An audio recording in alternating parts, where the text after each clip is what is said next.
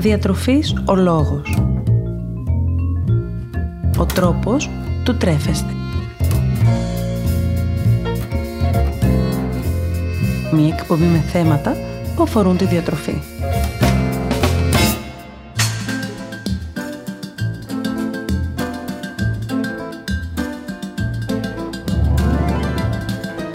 Καλησπέρα, καλησπέρα. Είμαι η Μαριάννα Μανώλη, διαιτολόγος, διατροφολόγος και σήμερα επηρεασμένη από το κλίμα των ημερών, δηλαδή τη γιορτινή περίοδο των Χριστουγέννων και της Πρωτοχρονιάς που έρχεται, θέλησα να μιλήσουμε μαζί σε αυτήν την εκπομπή για τη διατροφή μας σε αυτό το χρονικό διάστημα, αλλά υπό ένα διαφορετικό πρίσμα. Σε αντίστοιχες προηγούμενες γιορτινές περιόδους, είχαμε μιλήσει για το πώς μπορούμε να κρατήσουμε ένα ισορροπημένο πλάνο διατροφής κατά τη διάρκεια των γιορτών και θα επαναλάβουμε και ορισμένα tips και σήμερα, προκειμένου να μείνουμε όσο περισσότερο μπορούμε πιστοί στη διατροφική μας ρουτίνα, αλλά και να αποφύγουμε τα δυσάρεστα συμπτώματα όπως φούσκωμα, καούρες και δυσπεψία, που συχνά παρατηρούνται λόγω της αυξημένης κατανάλωσης φαγητού αυτό το διάστημα. Σήμερα όμως θα μιλήσουμε μαζί κυρίως για το συναισθηματικό κομμάτι που αφορά το φαγητό και αν αυτό θα πρέπει τελικά ή όχι να μας επηρεάζει. Η περίοδος των γιορτών λοιπόν είναι απολύτως συνειφασμένη με το φαγητό. Είτε πρόκειται για λιμερό φαγητό, είτε πρόκειται για κάποιο γλυκό. Και είναι κάτι το οποίο μέσα σε εισαγωγικά θα λέγαμε κληροδοτείται από την ίδια την οικογένειά μας. Είναι κάτι που το μαθαίνουμε από παιδιά αφού συνήθως οι περισσότερες αναμνήσεις των γιορτών που έχουμε ξετυλίγονται γύρω από ένα τραπέζι στο οποίο είναι μαζεμένη όλη η οικογένεια. Και είναι κάτι που και εμείς οι ίδιοι το εξελίσσουμε, αφού είναι πολύ συχνό το φαινόμενο τις μέρες των γιορτών, φαγητά και γλυκά να πηγαίνουν έρχονται από σπίτι σε σπίτι σαν κέρασμα, θέλοντας να δείξουμε με αυτόν τον τρόπο την αγάπη μας. Γιατί δεν πρέπει να ξεχνάμε πως εκτός από μια βιολογική ανάγκη, το φαγητό χρησιμοποιείται για να εκφράσει την αγάπη και τη φροντίδα. Έτσι λοιπόν με αυτόν τον τρόπο παρατηρούμε ότι δεν γίνεται απλώς μια αυξημένη κατανάλωση φαγητού αυτές τις ημέρες, αλλά προκύπτει τελικά μια υπερκατανάλωση φαγητού. Η υπερκατανάλωση αυτή, ενώ γίνεται μέσα σε ένα ευχάριστο και γιορτινό κλίμα, φαίνεται τελικά να μας επηρεάζει αρνητικά τόσο σε σωματικό επίπεδο, όσο και σε συναισθηματικό επίπεδο θα λέγαμε. Όσον αφορά το σωματικό επίπεδο, όπως αναφέραμε και προηγουμένως, η υπεραυξημένη κατανάλωση φαγητού συνήθως έχει σαν αποτέλεσμα διάφορα δυσάρεστα γαστρεντερικά συμπτώματα, όπως είναι οι καούρες, το πρίξιμο, το φούσκωμα, η διάρρεια και ένα γενικό αίσθημα δυσφορίας, κυρίως λόγω της αυξημένης κατανάλωσης άλατος ζάχαρης και λιπαρών. Σε συναισθηματικό τώρα επίπεδο, αυτό που παρατηρείται μετά την υπερκατανάλωση φαγητού είναι ένα γενικό αίσθημα τύψεων και ενοχών για την κατανάλωση που προηγήθηκε. Τύψεις και ενοχές μάλιστα, οι οποίες σε αρκετές περιπτώσεις πυροδοτούνται εξαιτίας της εμφάνισης των σωματικών συμπτωμάτων που μόλις αναφέραμε. Κάποιος δηλαδή κάθεται στο γιορτινό τραπέζι κάνει μια αυξημένη κατανάλωση φαγητού, αρχίζει να νιώθει δυσφορία και σκέφτεται ενοχικά για το φαγητό που κατανάλωσε. Και ερχόμαστε στο σημερινό μας ερώτημα. Πώς μπορώ δηλαδή να αλλάξω την οτροπία μου γύρω από την υπερκατανάλωση φαγητού που προκύπτει τη γιορτινή περίοδο;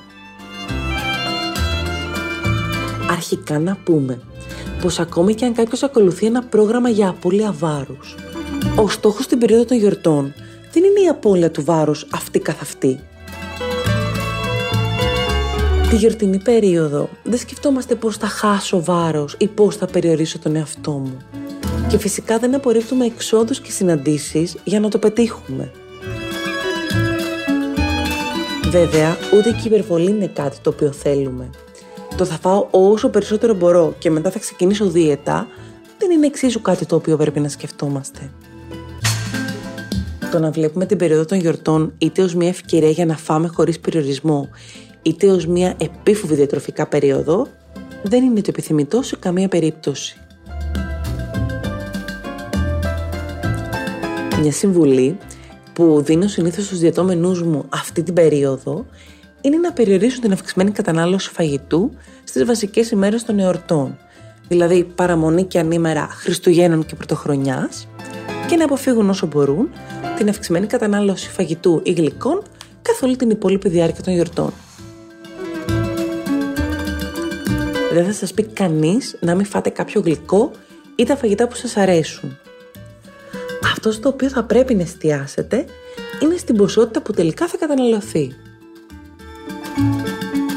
Θυμηθείτε άλλωστε πως η διατροφική μας συμπεριφορά καθώς και οι διατροφικές μας συνήθειες δεν χτίζονται ούτε τα Χριστούγεννα ούτε την Πρωτοχρονιά. Οι διατροφικές μας συνήθειες χτίζονται σιγά σιγά καθημερινά. Οι γιορτές αποτελούν μια πρόκληση για όλους μας, αφού οι πειρασμοί είναι πολλοί και συνεχείς. Αυτό που μπορείτε να κάνετε αυτές τις γιορτές είναι να προσπαθήσετε απλώς να ακούσετε το σώμα σας. Πολλές φορές, εν έχουμε ήδη χορτάσει, επειδή μας αρέσει το φαγητό ή επειδή έχουμε δοκιμάσει, δεν έχουμε δοκιμάσει από όλα, συνεχίζουμε να καταναλώνουμε φαγητό με αποτέλεσμα κάποια στιγμή να μην μπορούμε άλλο λόγω δυσπεψίας και φουσκώματος. Άλλες φορές πάλι, η κατανάλωση φαγητού γίνεται τελείως μηχανικά επειδή το φαγητό είναι διαθέσιμο μπροστά μας. Δοκιμάστε λοιπόν φέτος να επιβληθείτε εσείς την επιθυμία σας και όχι το φαγητό σε εσάς. Άλλωστε το πιο σημαντικό κατά τη γιορτινή περίοδο είναι να περάσουμε χρόνο με την οικογένεια και τους φίλους μας. Είτε αυτό περιλαμβάνει φαγητό, είτε όχι.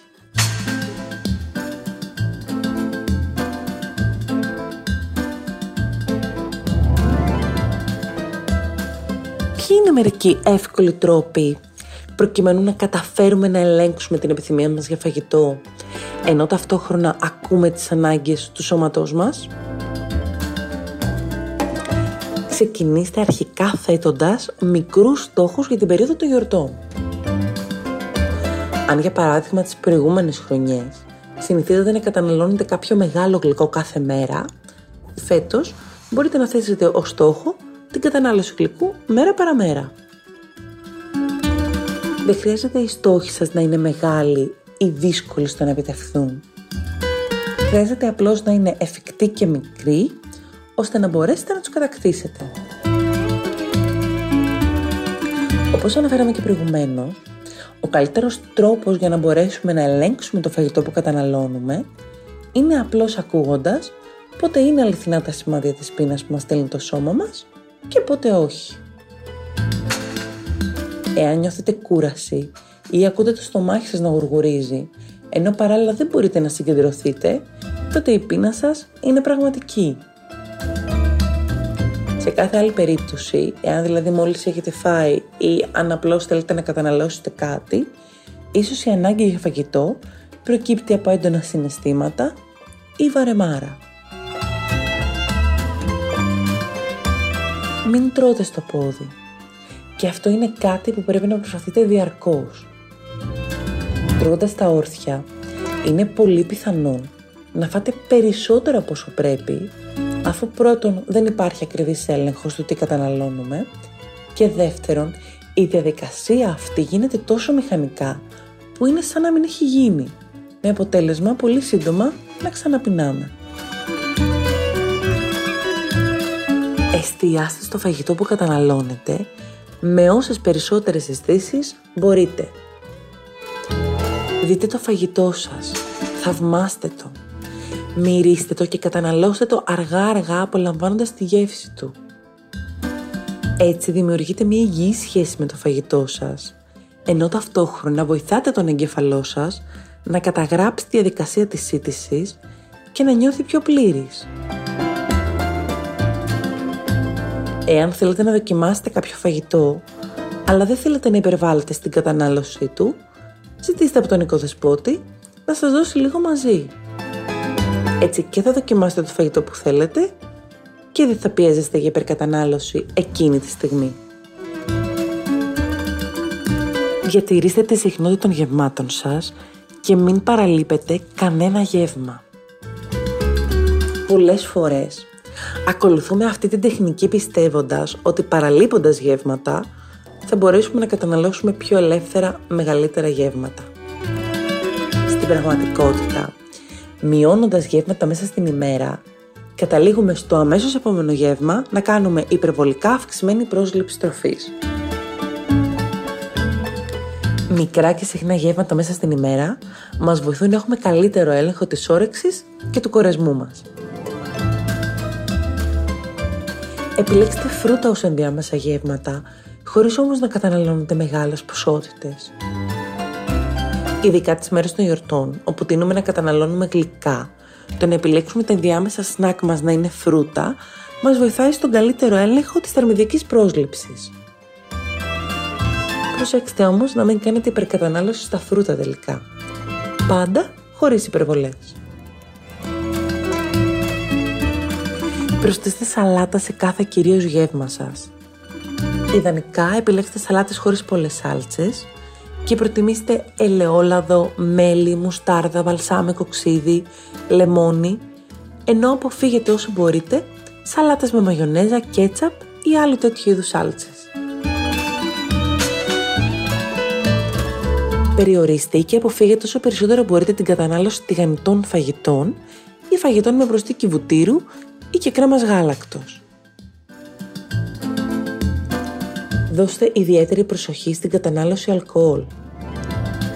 Προσπαθήστε, αν καταναλώνετε αλκοόλ, να περιορίσετε την κατανάλωση του αλκοόλ τις υπόλοιπες ημέρες πλην Χριστουγέννων και Πρωτοχρονιάς. Επιπλέον, επιλέξτε ποτά χωρίς ζάχαρη ή σιρόπι και μην υπερβάλλετε στην ποσότητα που καταναλώνετε. Θυμηθείτε πως για κάθε ποτήρι αλκοόλ που καταναλώνετε είναι καλό να πίνετε και ένα ποτήρι νερό, ώστε να περιορίσετε την αφυδάτωση που προκαλεί το αλκοόλ στο σώμα μας. Φάτε αργά, ώστε να μπορέσει ο εγκέφαλός σας να πάρει το μήνυμα ότι χόρτασε και να αποφύγετε το αίσθημα δυσπεψίας ή καούρας. Μην φοβηθείτε να φάτε γλυκό στις γιορτές. Απλώς δώστε ιδιαίτερη σημασία στη συχνότητα και στην ποσότητα που καταναλώνετε.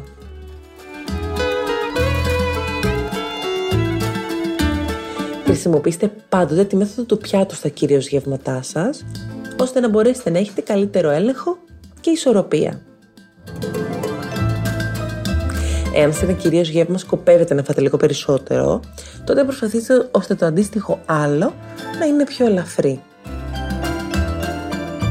Πάντως, σε κάθε περίπτωση, αυτό που είναι σημαντικό να μην ξεχνάτε ότι η περίοδος των Χριστουγέννων είναι η ιδανική περίοδος για να έρθουμε κοντά με όλους όσους αγαπάμε. Το φαγητό είναι μονάχα ένα μέσο και όχι ο πρωταγωνιστής των ημερών.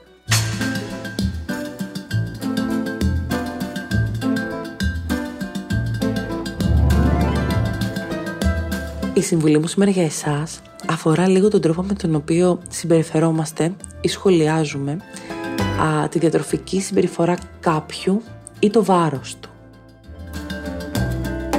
Θα ήθελα να σας παρακαλέσω σε αυτές τις γιορτές να αφήσουμε στην άκρη οποιοδήποτε σχόλιο σχετικά με το βάρος ή του τι τρώει ο άλλος.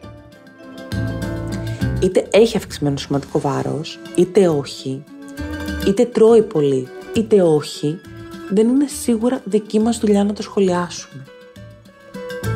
Και η φράση «από ενδιαφέρον το λέω» σε καμία περίπτωση δεν δείχνει ενδιαφέρον.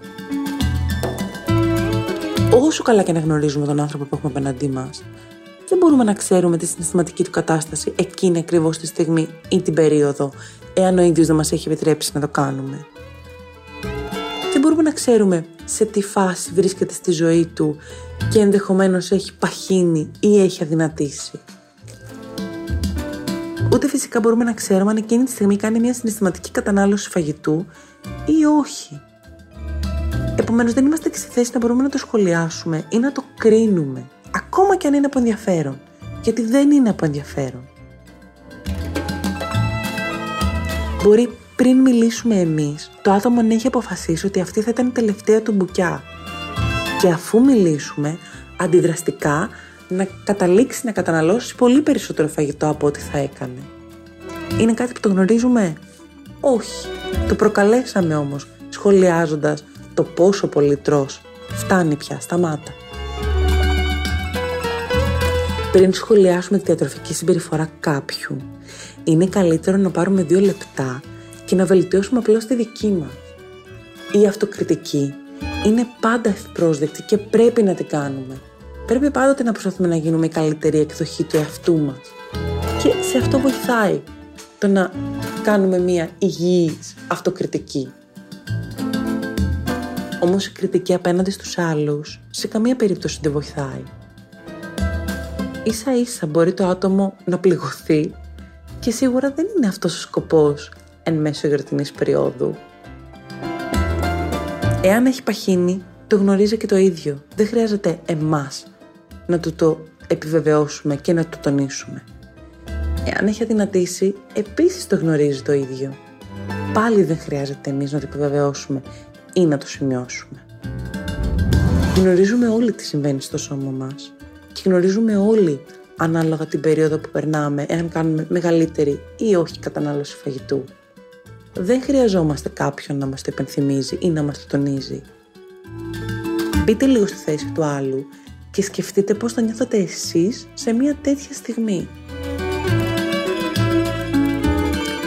Θέλω να θυμάστε πως όλα όσα αναλύουμε και συζητάμε μαζί κάθε φορά είναι καθαρά ενημερωτικού χαρακτήρα και δεν αποτελούν σε καμία περίπτωση ιατρικές συμβουλές.